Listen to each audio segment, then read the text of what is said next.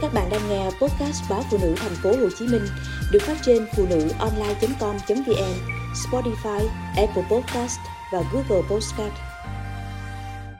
Thanh xuân của mẹ đâu rồi?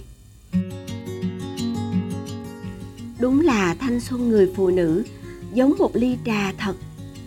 Có người ly trà của họ vừa nóng vừa đắng. Có người vừa nguội vừa nhạt. Cũng có người vừa mát, vừa ngọt. Năm nào cũng vậy, cứ trước các ngày lễ lớn là tôi thấy mẹ chồng bày biện đủ thứ vật dụng để nhuộm tóc.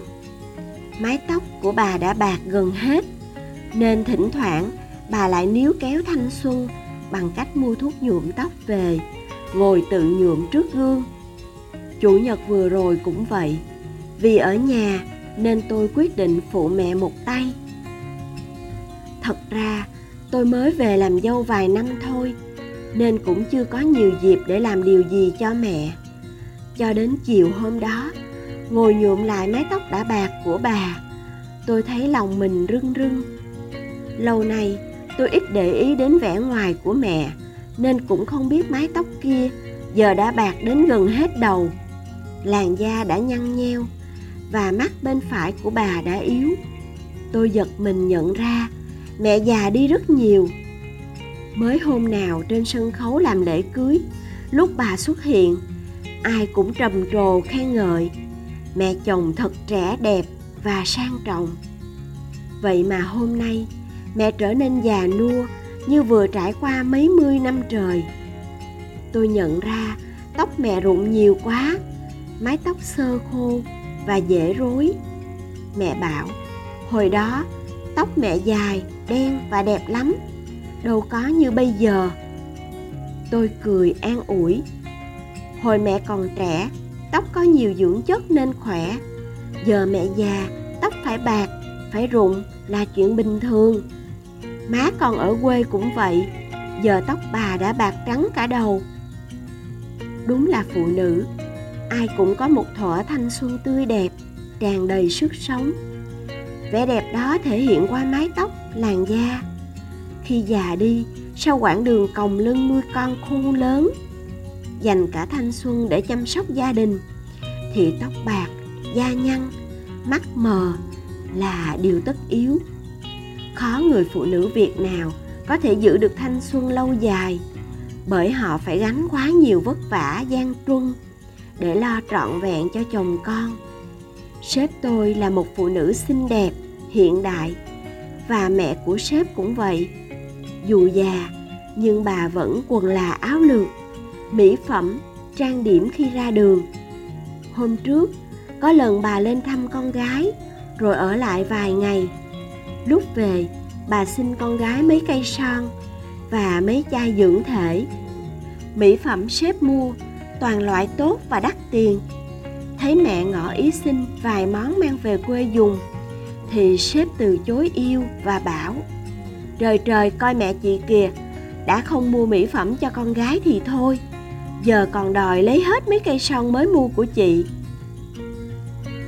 Tôi biết sếp nói thế, chứ trong lòng vui và hạnh phúc lắm. Chị gom hết son mẹ thích, cả những mỹ phẩm hàng hiệu chị mua, nhưng chưa dùng để tặng mẹ. Tôi nghĩ đó cũng là cách mà chị muốn giữ lại chút thanh xuân cho bà. Má tôi thì khác.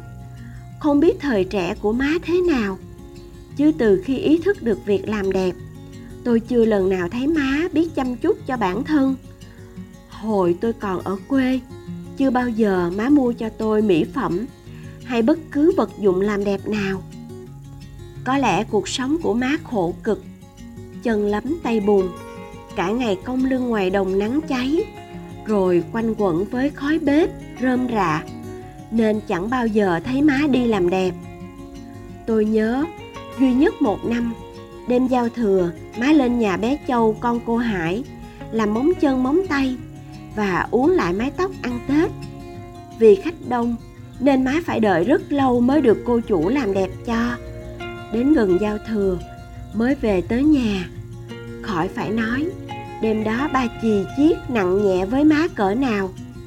Từ đó về sau, tôi không bao giờ thấy má bước đến tiệm uống tóc thêm lần nào nữa.